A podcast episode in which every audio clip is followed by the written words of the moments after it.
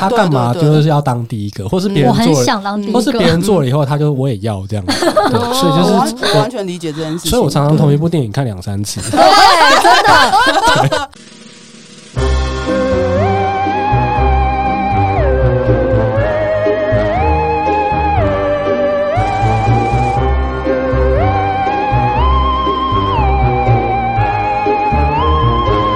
大家好欢迎来到 Subway，有种 Subway，烤腰哦。你是之前打嗝过之后很久没有打嗝吗？对，这次一样不准剪掉。呃，因为大家知道我们这一季就是要做呃走入婚姻的 BDSN，然后我们找了就是一些我们觉得很棒的进入婚姻的 BDSN，然后当然我们也有找那种还未婚的情侣主奴，或者是正在关系中的这样子啊。这一对也是我们觉得很棒、很喜欢的夫妻，对夫妻。然后也是因为就是在圈内，就是知道他们很久，也认识他们很久，然后看到他们发生了很多很多事情，一路到现在。你是在说大家都老了吗？烤腰哦。我只是觉得说，就很像那时候进圈，我原本还没有到活动来的时候，就先认识莉莉丝一样嘛。嗯、然后到嗯嗯那个时候进来活动，然后就认识他们一样，就是就是反正就是那种一路看他们这样子过来，会觉得会羡慕的一对，你知道吗？对对对对对对。所以我就觉得说，哦，有机会可以请他们上节目，还一定很棒。可是我又不想要随便就是想一个主题，所以我这边我才会特别做一整季的很长的，就是我跟你讲，我要跟各位讲说，这一季是史上最长，好不好？然后等下我们做完之后，我们。再休息三个月，这样。好，总之，我想要跟大家隆重的介绍，就是我真的觉得很多人可能会很羡慕的一对夫妻，他们是 Kira 跟小雨。欢迎，耶！嗨，大家好，大家好。就是很紧张，假装冷静。紧张是还好，嗯，好，就是因为我其实之前就已经有给过访纲，可是因为刚刚我们在聊天的时候，小雨就说，其实我也忘记访纲问什么，我们就来聊天了。对啊，我希望各位就是我没有我没有忘记啦，是就是就是没有特别准备，反正就是就当聊天这样回答。我觉得这样很好，因为我很希望以后我们有会找的来宾都可以保持这个心态，不要跟我紧张说访纲了，我说会会给你，然后还给我写很长，我说哦先不用。我觉得访纲只是给你一个心理准备，就是说你不会被突袭问一些你可能会很尴尬的问题之类的。你有听啊？不，弟弟有没有听到？有听到。没关系，有个功能叫剪接啦。对对对对对对对。好，那介绍完他们之后，我们很快就来进入主题。对，因为我觉得把很多事情交给他们来讲会比较快，因为我们两个虽然就是认识他们很久，但我们始终是旁观者。对，很多事情我们毕竟还是不太知道。对，那我们想先问说，你们两个人什么时候开始发现对 BDSM 感兴趣？来，你先。你先，我先，你先，你上。其实我觉得应该很多人 BDSM，我自己觉得啦，就是我自己觉得可能会分成很多，应该都是先天上就发现自己喜欢这个东西。然后通常应该启蒙都是在我听过最早是幼稚园啦，我自己是国小，可能四到六年级左右，就是开始有青春期之类。青春期有那么早吗？差不多啊，十到十六岁。男生青春期好像是国中哦，啊，反正我自己是大概就是性征开始慢慢出现成熟的时候，嗯嗯，就是对性或是对异性有一些开始产生兴趣的时候，我觉得应该很多圈内人大家都一样，就是自己的性癖通常都是出现在电视、嗯、电影，就是影视作品中看到，嗯，某一些桥段，然后你会感觉好像怪怪的。嗯，然后到了国中，我才知道哦，原来这个东西是叫做类似性欲嘛，或者是什么性癖好的东西，才开始慢慢懵懂，有点成型。然后一直到国中，男生就是会聊 A 片那些东西之后，我才发现，哎，干，我跟大家都不一样哎，就是因为从小就是看到电影或是戏剧里面有绑架的桥段的时候，嗯，会特别有兴趣的想要看下去。然后喜欢看到女生被绑住或是被束缚的样子，嗯，对。然后一开始当然那个时候还很懵懂，所以没有跟性连接在一起。一直到可能就是第二性征比较成熟以后，大概就是国大概就是国中才发现这件事。因为同学都在看 A 片，但是我觉得 A 片很无聊。嗯，对，就是我从小就对性爱这件事没有特别的有兴趣。嗯，你只想把人绑起来？呃，可以说开始对异性有。感觉了以后，几乎是这样子。就是你看到一个有兴趣的女生，你就想说绑起来，不知道什么样子。那先绑再说。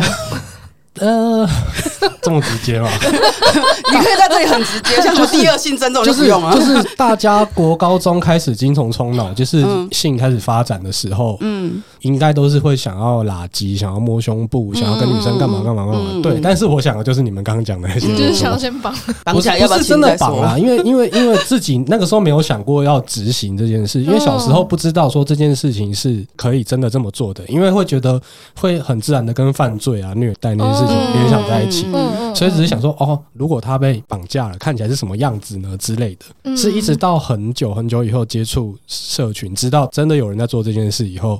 才开始尝试说主动的想要做这件事情，嗯，反正启蒙就大概是这样子吧。我觉得应该圈内超多人都是这样子的，蛮多的。就是有上我们节目的人，基本上他们发现的时候，真的就像小雨讲的差不多，不是幼稚园就是小学四五年级。我们前天的来宾也是，我小学四年级的时候，很明确就会有个时间段点会在那边。比较先天性的 SMer 好像都是这样啊，有一些可能是后天尝试过，或是看到某一些东西，才让他好像什么东西被唤醒了。可是他其实不是从小就意识到自己喜欢这个东西的，嗯，对啊。我刚刚介绍的时候忘记讲一件事情，我知道小雨的时候是因为他是高雄脱壳的主办，那时候还很早以前。高雄脱壳，二零一四年的时候，真的 高雄脱壳已经没有了，根本就现在根本没有人知道高雄脱壳是什么东西。特别讲一下，就是如果你们回去翻任何的 BDSN 活动的时候，就是高雄脱壳当时的主办是小雨。我觉得不要说高雄脱壳，连脱壳，连脱壳都快没有人知道是什么。脱壳就是飞客的前身啊，就是你各位小朋友要记得这件事情，以后看到小雨要叫声大大。总之就是我那时候认识他的时候，他是高雄的主办这样子。我知道他的时候也是觉得他就是对绳子很喜欢，对，嗯、所以我我一开始也会想说，不知道他是一开始就很喜欢绳子，还是后面才发现的。这样听起来就是从小就喜欢，从小就喜欢，出生就拿绳子出生，对不对？没有，应该期待吧，对。应该说，发现自己喜欢是喜欢拘束束缚这件事情，嗯、可是不见得美彩一定要是绳子。嗯嗯，因为因为就是电影里面绑架也不一定会用绳子，可能是手铐啊、胶布啊，或是有的没的。嗯，嗯只是你现在常用的是绳子而已。因为就是台湾跟日本很近嘛，然后台湾的圈子开始发展的时候，也是一些前辈开始从日本把一些相关文化的东西带回来。嗯、那神符就是一个很明确的标签，标、嗯、就是一个美材。觉得要做出有所谓的 SM 的感觉的东西的话，我觉得用麻绳好像就是一个很正宗、很自然会想要去接触、去学的东西。嗯嗯，对。然后反正后来因缘际会接触上，然后就开始花心力去钻研它，然后才后来才变成这样。但是我对其他的东西当拘束工具来讲的兴趣还是没有减退了。那 Kira 呢？我其实跟小雨有点像，也是小学四年级。我我真的是小学四年级，大家都小学四年级。对，因为我是小学四年级的那个暑假，然后开始偷看 A 片，嗯，就是用那个，就趁爸妈不在家，我就用那个解码器嘛，零六彩虹频道，非常有年代感的东西。然后我就是用那个看 A 片，然后我那个时候很快就发现自己对一般的现代来讲香草性爱那种一般的就是前戏啊，然后就是做爱，然后那种我觉得。得很无感，然后我对比较一点像受迫性，然后像有一些强迫的拘束的，然后甚至有像物化的内容，我会感到非常兴奋。嗯，然后那个时候我记得有一个印象很深刻的一个桥段，就是我看到某一个嗯、呃、外国的 A 片，然后里面的那个女生她就是可能被冤枉，然后要入狱。然后呢那边的那个政府机关呢，就说你可以用身体偿还在里面，你不然你要被电击还是干嘛，就会过得很痛苦，要做那种极刑，或者是你可以去当就是各种政治人物的玩物。嗯，然后就、哦、听起来就很香，嗯、很香。然后他那个，他就是被带到一个俱乐部，然后在那边就是很不情愿，但是又被很多人使用。不情愿都情愿了。对，然后我小学四年级都看到，我用了这个题材自慰两年。哦，我也觉得可以，就是、对，就闭上眼睛，我现在都还能想到那个样子，就那个那个内容。你每天被监禁，一定会有很多新花样出现。嗯、对对对，所以我自己在自慰啊，在摸自己的时候，我其实心里想的都是我自己可能有点不要被强迫、被绑住、被怎样的。那种画面，但是我其实原本一直不知道说哦，这件事情是可以被实践的。嗯嗯，对。然后我是到后来就是已经快三十岁的时候，就是因为 Think 的关系嘛，嗯，因为就是 Think 他的那个粉丝专业刚好有一个圈内活动的，就是脱壳。香草脱壳，香草香草是香草。今天出现好多很老的，对，我们年代哦，年纪都。听听节目的各位小朋友，记得去 Google，对，香草脱壳，高雄脱壳，脱壳，对，香草脱壳，然后就有那个活动报名页，然后那时候我就是好奇去报名，然后去听了那个演讲。我记得那个演讲里面那时候有好像有南希，然后有玛雅，有小林，他们都有上去讲。好像是因为十年祭的关系之类的，他们在介绍各个国家的 SM 的一些文化。居然第一次听演讲，阵容就那么豪华。没错，他后来开始跟他们玩的阵容也很豪华。对对对，没错，对，因为那个时候，那个时候我就哦听完以后觉得很兴奋，我就写信问。那时候好像反正有玛雅的信箱嘛，我就写信问说，我有没有办法体验看看你们说的神父？嗯，他说哦，明天就是那个那个神会，你要不要来 体验看看？对，所以我就是隔天就马上就去了神会，就真的体验到被绑。嗯、然后我记得还是第一次绑我的人就是小林，嗯，对，然后就就踏进了这个世界，这样子。我觉得你们后来应该是有因缘际会认识的，所以你们怎么认识，然后变成情侣主奴？就一开始的时候，第一次参加圈内活动应该是神父本是刚出版的时候，小林去有去台南。嗯，那个时候应该是沉淀那边邀请他去，我我忘记是什么活动了，反正就是好像是类似签书会之类的，然后一个小小型的聚会这样子。那是我第一次去参加跟皮城娱乐帮有相关的举办的活动，我是第一次去，然后我就是拿书去给小林签这样。然后第二次就是参加那个真神会，就是玛雅还在旧场地 MS 之前的时候的神会。然后我第一次去也是玛雅小林都在场，嗯嗯。然后其实在这之前，我就已经会跟网络上的人约时间了，嗯。因为那个时候其实还在摸索期，我知道自己喜欢什么，想要什么，可是其实就是还是菜逼吧这样。但是就是会在网络上做坏事的，对。然后实际上真的第一次正式参加的话，应该算是真神会。嗯。然后因为自己跟人家约时间的时候，当然就是会拿绳子。绑个形嘛，就是我们看到图片、影片神符长的那个样子，然后自己可以大概去照做个七八成的样子出来，嗯，然后就觉得，哎、欸，其实也没有很难啊。然后直到第一次参加神会之后，看到小林，我还记得那个时候是豆豆，小林，小林就是神会一开始，小林就在绑豆豆，小林把他吊起来之后，那个时候心里面其实蛮震撼的，他觉得说，哦，原来就是我把神父中心想的就是这么的粗浅，就觉得那个时候自己。就是默默的一个人坐在旁边，然后心里面很愧疚，然后没有人知道，没有人知道我内心戏在干嘛。对，从那个时候才认真觉得说，哦，好，我要学这个东西，然后我要跟这个人学。嗯，当然是没有很正式的所谓拜师学艺或干嘛，但是可能就是会开始一直揪着小林问问题啊，然后这边偷一点，那边偷一点，就是神符大概这个圈圈就是这样子，对，就是参考一点玛雅东西，然后小林这边学一些什么什么什么。然后也是那个时期刚好开始办高雄脱壳，因为是用皮绳愉悦邦的名义嘛，所以就是我对更大的大大们来讲，我就是有点像是高雄分支的工作人员的感觉。就是那个时候跟小林越来越熟，然后我就会一直就是公私不分的 跟他讨教，对，就是真的是在他身上学到很多东西。哎哎。那个他不是在问你怎么跟我认识？为什么都没有提到我？他在铺陈啊！我在等，我想说我的名字对，然后你第一次去，你你你后来去的那个也是神会嘛？对，真神会。但是其实我们的时间是错开的，前后大概差半年。我是二零一四年，他比我晚半年。对，他是二零一四年的夏天。夏天，我我是大概三四月那个时候。对，哦，然后那个时候我第一次去神会以后，我就认识了一个女生。过了大概。一个月，我后来跟那个女生算互有好感，然后我们就建立关系。嗯，可是大概就是因为就是很菜嘛，两个人都还懵懵懂懂，就是有点横冲直撞，反正最后就是因为一些原因，大概不到半年就分开了。嗯嗯，那个时候是二零一四的下半年。然后就是我们这个年代的人 还很流行 FB 嘛，对，现在大家可能转战 IG、推特什么什么，所以那个时候那个时候 FB 大家就是，我觉得我觉得对，曾经有一个风潮，就是你只要确定对方是 SMer，就会去加好友，不管认不认识，然后可能你你也只是摆着而已，你也不会去聊天或是干嘛的，就是摆着而已。然后就是加加一，我跟他应该也是在夏天那个时候就加好友，但是就是一直放着，从来没有讲过话，啊，可能偶尔看到彼此 po 照片，按个赞。这样子，有一天我想下，好像是十一月的时候，十一月，他好像换了一张新的大头照，然后我觉得那个照片很好看，然后我就去我就丢他，他就秒回。哦，然后。办高雄脱壳的时候，就是因为我是众多主办人之一嘛，然后以前有个女生就是会开玩笑的在网络上一直叫雨大人，嗯，对，然后我一丢她，她第一句话就回我雨大人，然后还给她一个爱心，然后我就想说，我想要靠靠腰啊，为什么为什么会有一个不认识的人就是用这个手。对冒出这个名号，然后因为。就变成说，好像第一句话就在开玩笑，所以就是气氛就很轻松、很自然，然后就聊起来。对，他就回我说：“不好意思，请问你是哪位啊？”哦，对对对对对对，竟然有男生敢这样回我，就是因为好友加很久了，然后发现就是好像都从来没有互动过，然后我就很好奇，这是我们的开场白。然后后来聊天的频率就很高，就很常聊天，几乎每天吧，每每天我们聊，常常聊到半夜。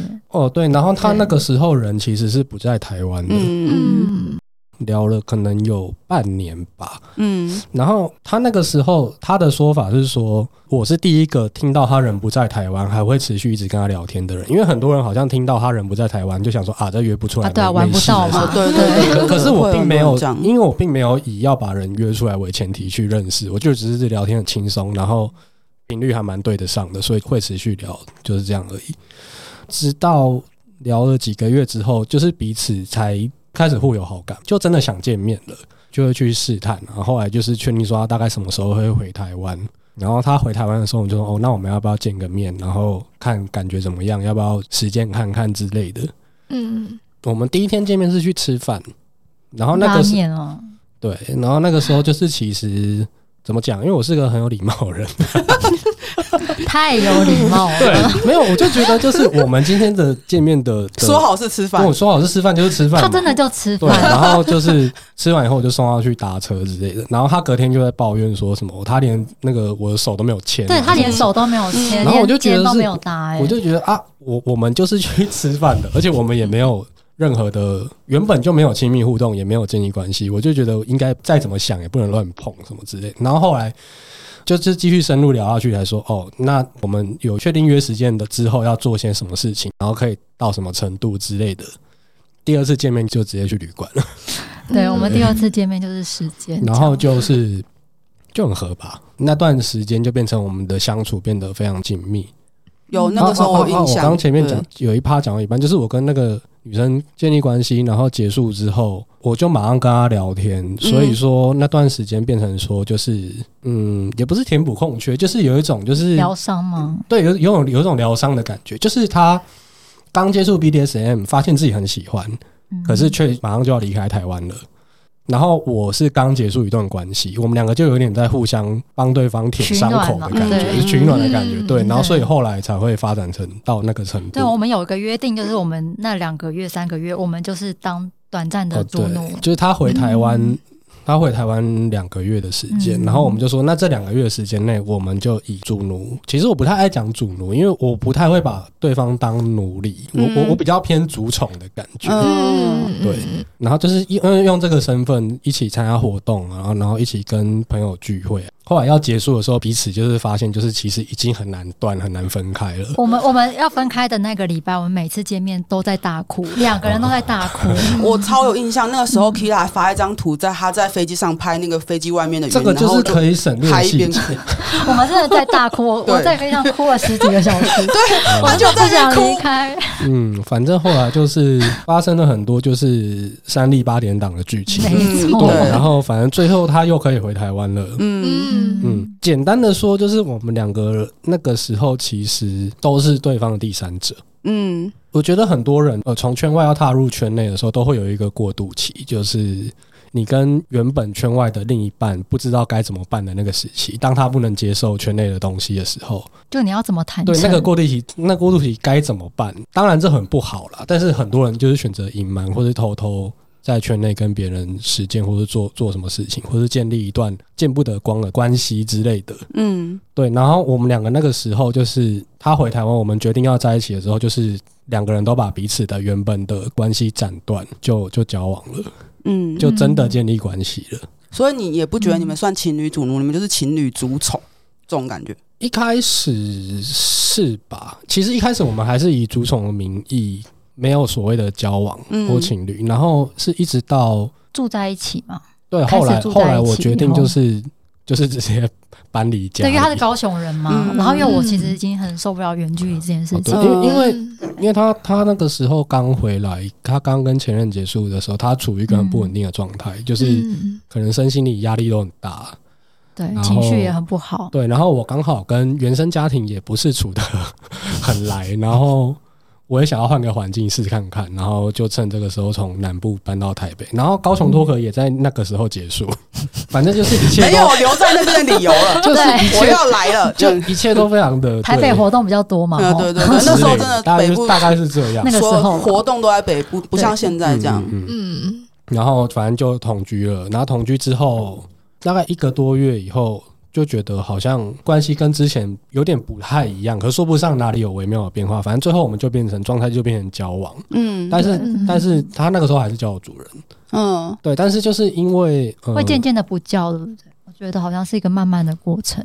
对，反正因为因为我其实住在一起，就是相处实在太日常、嗯。对对对，因为住在一起，其实很多事情是很平、很平等的在讨论。嗯，然后我们可能会有一些，甚至有很多事情我比较强势，嗯，就是我会要。做这件事，我要做那件事，我会比较想要主导某些事情。而且，其实我觉得，就是我接触这个圈子以来，其实我觉得最大的收获不是学到什么技能或认识什么，我觉得最大的收获是我的性别意识有飞跃性的成长。原本也是个死意男，我我觉得在正，我觉得在，我觉得在正常，不要说正常，在一般环境下。长大，嗯，念中华民国的书长大的人，大概就是会长成那个形状。我觉得也不能怪一般人。可是，可是我觉得入圈以后，我我觉得就是我可能有越来越，可能没有到很极端，可是我有越来越不知不觉朝向比较女性主义的方向靠靠近。嗯，所以就是我后来会觉得，就是有有阶级的关系，跟呃要虐待对方，或者是做一些。比较有上下关系的事情的时候，对我来讲反而很不自在。虽然那是我的性癖，嗯、可是同时我心里又很不自在。他不喜欢 DS，对，他他他他就是说他真的不喜欢。对，所以那个后来可能就是因为这样吧，后来就渐渐的，就是我们就就是变成一个平等地位的关系，然后。嗯我们没有一个很明确的说，那我们现在就不是主奴了，或者我们就结束了什么之类，嗯、也没有，但是就自然而然变成现在这样，慢慢的变成这样。但是我还是会有跟他做一些，就是差不多神父相关的实践，嗯嗯、因为对他来说那个不需要阶级感，对那个不用，那个比较像是我们在用这个方式互动。那比我觉得神父比较对我来讲啦，可能每个人的想法不一样。对我来讲，神父比较像是我跟你合作做一件事情，嗯、而不是而不是我我主导来来干嘛那种感觉。嗯，对，我觉得你在那个所谓的性别意识比较萌发的时候，就也是开始，就是你的另外一个身份出现的时候。对，没有没有没有没有，另外一个今天要聊这个，就我刚好想到，对，这是是也是可以省略 啊，也可以啦，也可以。另外一个身份其实也是很很早期就就也是，反正你以前比较不敢，我今天也是跟我在一起后才才公开的，因为性别意识萌发之后，发现说自己可以流露那一面之类的。我帮他设定好，确认了一个身份。嗯，赋予他那个身份的是，的确是比较近年，嗯，可能也是二零一四那二零一五那个时候，嗯，但在在这之前，他一直存在，只是他不会在大众的面前而已，嗯，对。是不是大家都听不懂我们现在讲什么？没关系，没关系。如果你真的想省略，我们就省略。就是我那个不是重点嘛。他脸现在超害羞，娇羞。但我只是觉得说，就是大概可以理解为什么他会觉得说，哦，为什么这个性别意识的醒来这件事情对他影响那么多，跟为什么他那么讨厌阶级这件事情。嗯，对，我觉得是可以理解的事情，就是因为有些人会觉得说，呃，关系中会有一个流动感。嗯嗯，然后比方说我们现在这样流过去，有时候我们可能需要讨论，或者是如果我们都觉得这样不 OK，我们到底要怎么样找到共识？然后回到刚刚一开始他在讲说，你们其实各自是关系彼此第三者这件事情，其实就是我们其实，在做这个系列的时候，我们也想过说，我们要不要找那种其实也是背着对象，嗯嗯，进入这个圈子的人？但我所认识的这样的人已经人间蒸发了。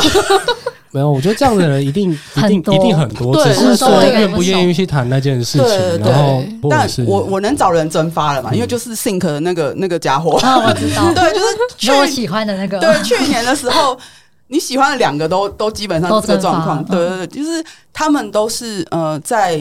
对象不同意或者是不喜欢这个东西的状况下，他们还是进来社群探索。嗯，然后但他们并不会因为这样想要离开对象。嗯，可是就变成他们需要背负很多的秘密，他们可能不一定可以那么快乐，或者是那么的自由的参与那么多社群活动，他们只能呃自己玩自己的。嗯，对，所以其实我原本还是很希望说，我可不可以找到类似的对象上节目，但我并不是为了要推广说隐瞒对象这件事，因为我们一直都在说希望大家可以好好沟通这件事情。可是我反而会觉得说，就算你们原本是彼此关系的第三者，可是你们愿意就是去做这样的决定，这也是一个选择。嗯，对，就是如果你真的爱这件事情，爱到就是你必须要去追寻的话。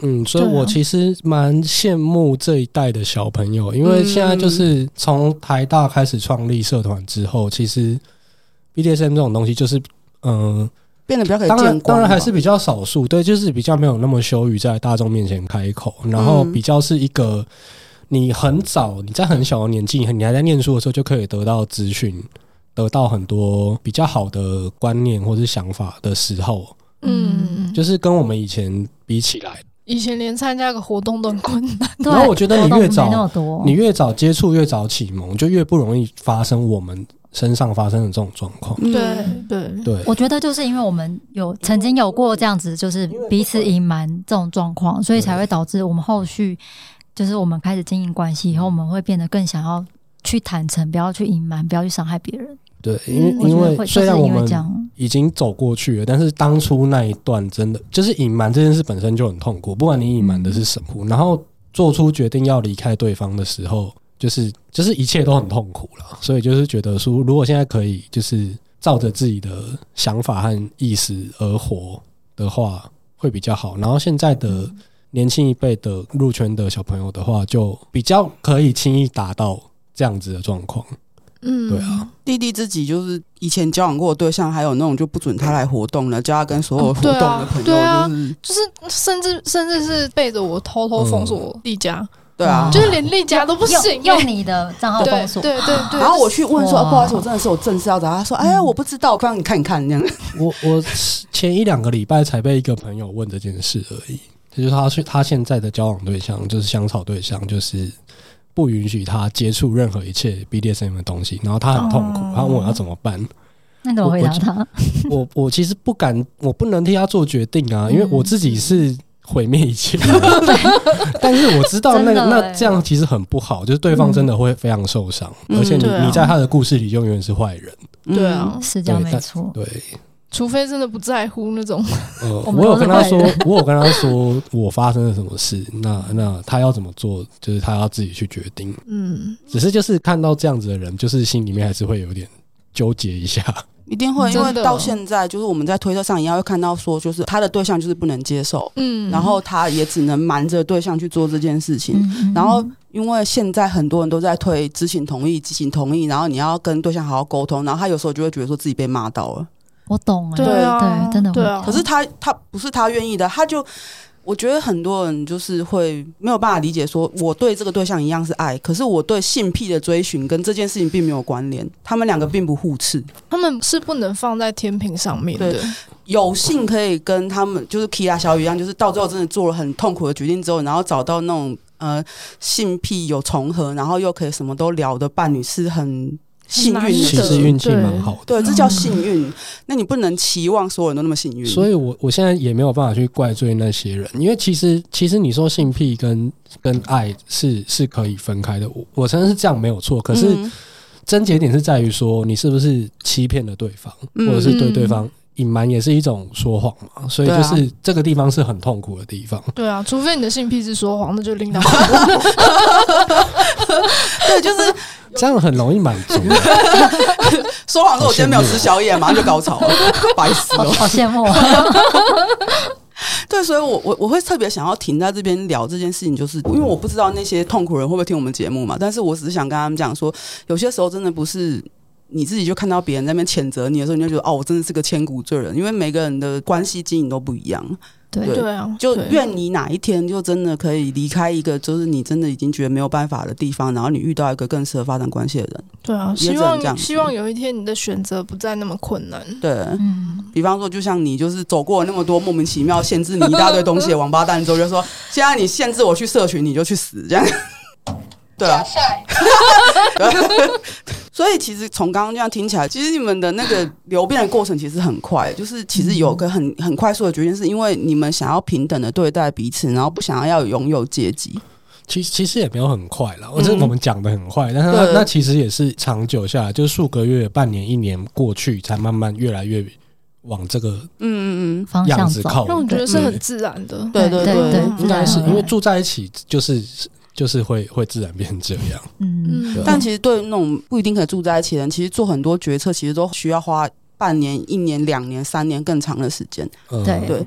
那现在就是刚刚这样听起来，就是一开始也不是在开放式关系里面，那什么事情发生了，或是让你们就是这些流变之中，让发生了什么事情，或是怎么样会决定说，那我们现在又变成开放式关系？也是一个慢慢流变的过程吗？没有诶、欸，我觉得开放式关系的症结点应该是某一件事。嗯嗯，不能讲的是哪哪件事？所以那件事算是起点。嗯哦，应应该是说，呃，我曾经很糊涂的做错事过。哦，就是因为我、嗯、我们嗯在一起了之后，因为我们彼此都是圈内人嘛，嗯、然后我就没有。跟他沟通过，我我非常自然的预设说，我们两个都在圈内认识的，所以我非常预设说我们是开放式关系。对，我不知道我们是开放式关系。对，哦，就是，但是其实为什么会这样？因为你们你会觉得说，哦，他去绑别人没有关系，然后可能就觉得说，哦，既然我可以绑别人没有关系，那我没有但是我并没有跟他确认这件事。对对，然后其实，在认识他之前，我就有一个跟我蛮要好的女生朋友，认识很久很久了，就是她是又是高雄的，我 看她在我。他在我办高雄脱壳的第一场，他就来，然后那个时候认识的一个女生，然后后续也一直有保持联络，嗯，然后就是感觉还蛮好的，可是就是大概就是保持这种淡淡的关系，然后我们大概就是几个月会碰一次面，可能一年了不起见个三五次，嗯，对，然后平常我们都是用 FB 联络，然后我觉得我们那个时候的关系比较像笔友，就是呃，你蛮喜欢当笔友的啊？对啊，不是不是。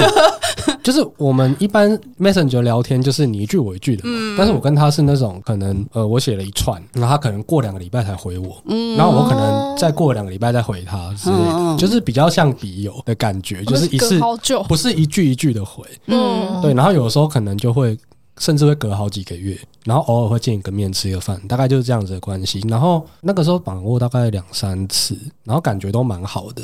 但是他一直不愿意，就是完全进来这个圈内，所以变成说我们其实见面的频率也不高。但是我一直很想在绑他，嗯，然后我跟他这样子关系，就是维持我刚刚讲的那样子的关系，已经很多年了，嗯。然后在那个跟他交往的前期，我都还是常常会回高雄，嗯。那我有时候回高雄的时候，我就会想要约他出来，有时候可能是吃个饭或者喝个饮料之类的，嗯，对，然后。呃，我有跟他提过，就是想要绑他，因为他那个时候也有提说想要想要拍照之类的的事情。反正就是有一天他看到了这些我跟那个女生传的讯息，嗯，之后他就他他那天就爆炸，对，我都分手。然后 然后反正那个时候我们就我们那时候有吵架，然后我才意识到说哦，原来我们不是开放式，就是事 就是事情跟我想的不太一样。然后对，反正那个那个时候也是。僵了一段时间，然后后来才两个人都平稳下来之后，才开始后续才开始好好沟通。嗯嗯，因为就是我们两个虽然外人看起来好像觉得我们两个都很合，但是其实我们两个都有一些脾气很硬，或是不是完全合的地方。但是因为可能磨合的好，再加上有一些比较呃有经一起经历过一些事情，导致我们的某些地方很。嗯，感就是感情很稳固，嗯，但是其实我们还是有很多不是完全跟对方合的地方，嗯，对。然后反正后来意识到这一点之后，他也开始尝试去外面找对象或关系，就是来满足我满足不了的地方，嗯嗯，对。那你要自己讲吗？其实就是性欲啦，因为因为我我本身是个就性欲还蛮强的人。哦，因对，因为我我我刚刚前面有讲，我就是没有，我就是没有对性爱这件事非常的热衷。嗯，对，那我就很热衷。对，但是其实有我在外面找钱，我其实自己一直还蛮挣扎，就是他反而是他在鼓励我说，你要不要去外面，可能就是约炮或干嘛。嗯嗯，我我中间好像有可能半年一年，我们可能都没有做之类的。嗯，反正就还蛮久，然后我都一直在压抑，然后他就一直鼓励我。反正就是有一段时间，大概二零一九左右吧。嗯，对。然后后来就是跟他有好好沟通以后，我说好，那我来找看看。嗯嗯，对我才开始在外面去寻找，就是就肉体上的关系。嗯，对。然后呃，一开始是这样子，但是因为后来就是在寻找的过程中，我就遇到了一个算是让我晕船的对象嘛。嗯，就是。除了身体，我觉得很多地方我们也很合，像是鸡鸡，身体就是鸡鸡，对，就是反正就是这样。然后反正是后来就开始有一些比较再更深一点的关系，嗯，就是除了小雨之外，就是我还有另外一段算是蛮稳定的，嗯嗯，算伴侣的关系这样子，嗯嗯嗯。因为我们外人看起来，就是因为你常会写说，就是他们两个甚至就是对彼此都很。接受跟就他会说啊，你去找他，啊，不要烦我，我要先睡了。对对对，他真的会这样。然后就另外一个伴侣，他也是很尊重小雨。嗯，所以我觉得他们两个应该算是关系，应该还算是 OK 吧？在吗？你觉得应该吧？对，就是你可以反驳我，没关系。没有，当然当然我会不喜欢他的某一些部分，但是整体上来说，我我觉得当他跟 Kira 相处的时候，我是很放心的。嗯，就是我我知道，就是。他跟他在一起的时候，他会好好照照顾好他。对，嗯，所以你的重点就是有好好对待 Kira 就 OK，不要伤害我，对不对？还要尊重他吧。对，我觉得就是就是他喜欢这个对象，然后他们相处起来没有什么问题，然后就是各方面啦，安全啊、卫生啊，什么疑虑，就是我觉得只要我可以放心就好。我我我我没有很在意说他的。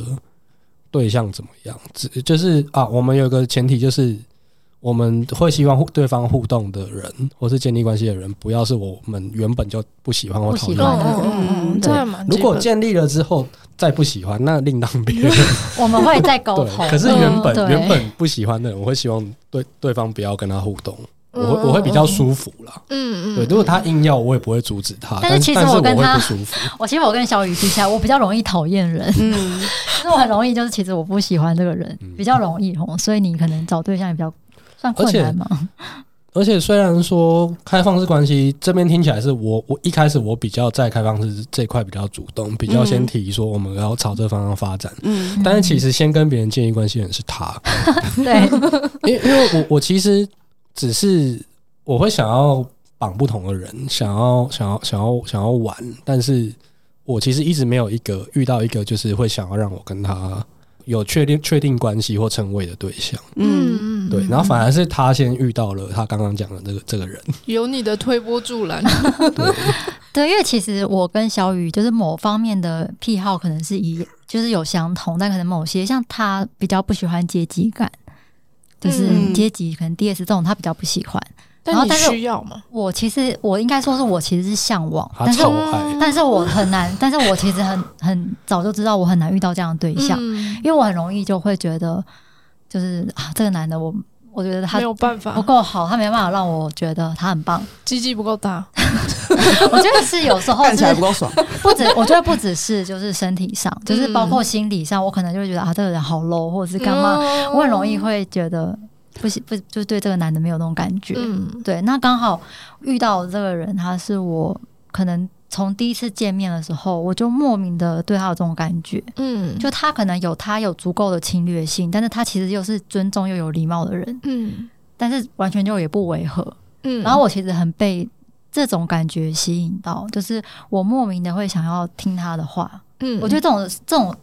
这种感觉对我来讲非常的难得，我之前没有遇过，嗯嗯，所以我就有点就栽下去了这样子。那这样子的关系，就我到目前为止，就是也只有这个人有办法给我这种感觉，嗯，对，所以我还蛮珍惜就是这样子的伴侣的。对啊，就就是到他们其实也稳定蛮多年了，快快四年了吧？对，然后他们在一起一段时间以后，反而是我在跟他说：“好羡慕哦，你都有另外一段关系，我也想要去找。”你去啊！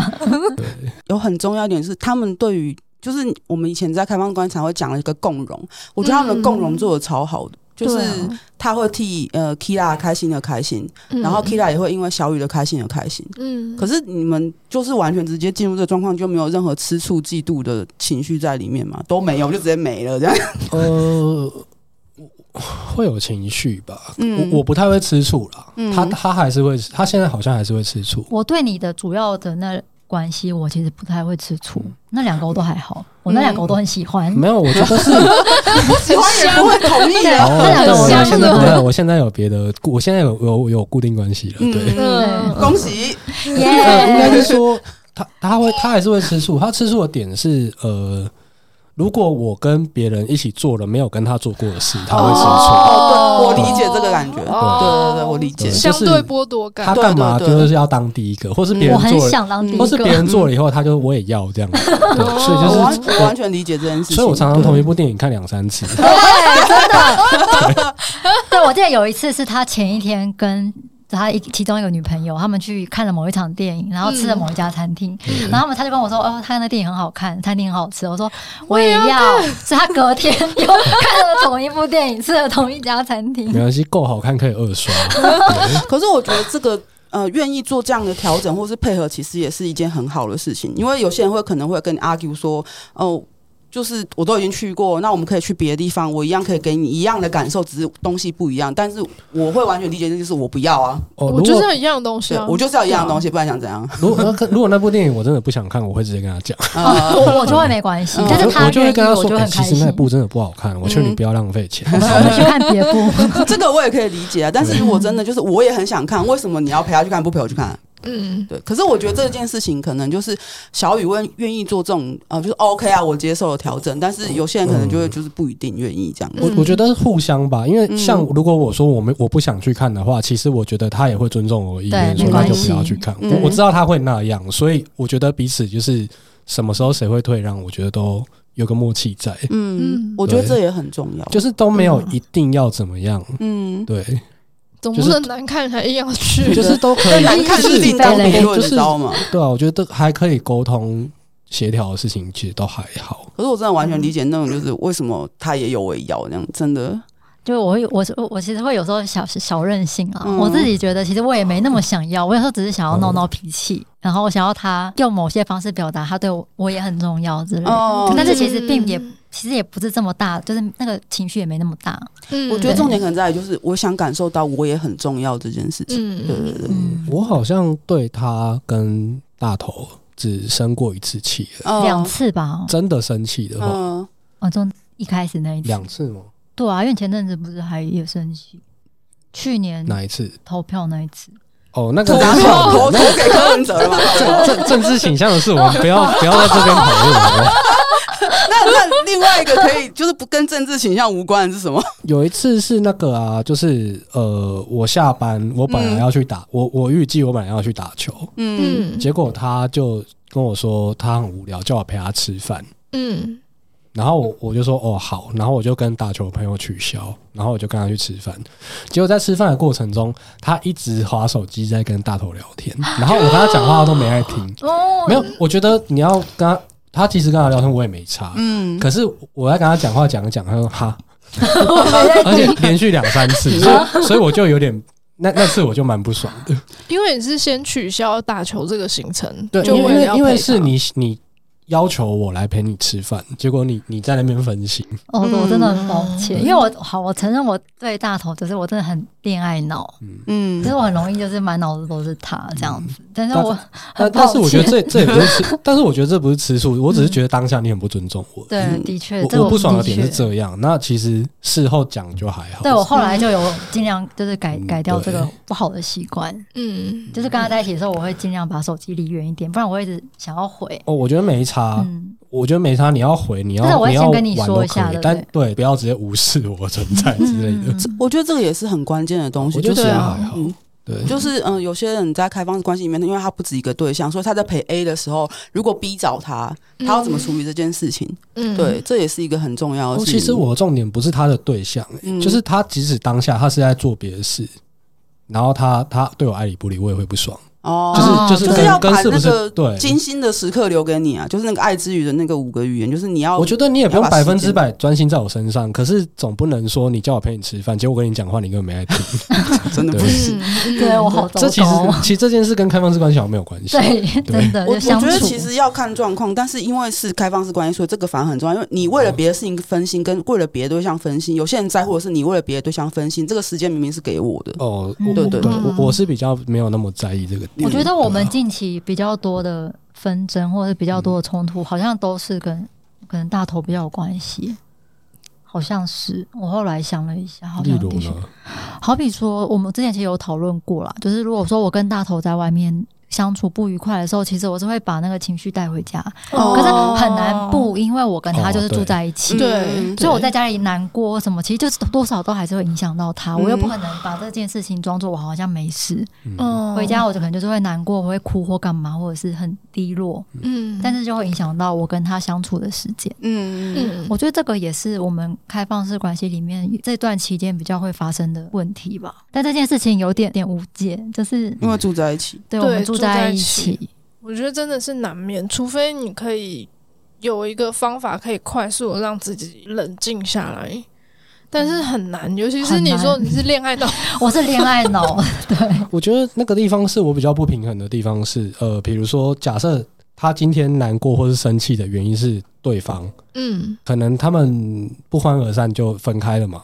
那到头来，我要承受这个情绪跟照顾这个情绪的人是我，不是对方。哦，就是帮对方收烂摊子的感觉。这件事我会有点不爽，因为假设他今天工作不顺利、不爽回来，嗯、那他在发脾气的时候，我会觉得，嗯、呃，那没有办法，因为工作没有办法嘛。对，对对。可是那件事情就是是非必要的啊，就是就是，其实对方是应该要有这个义务，或是。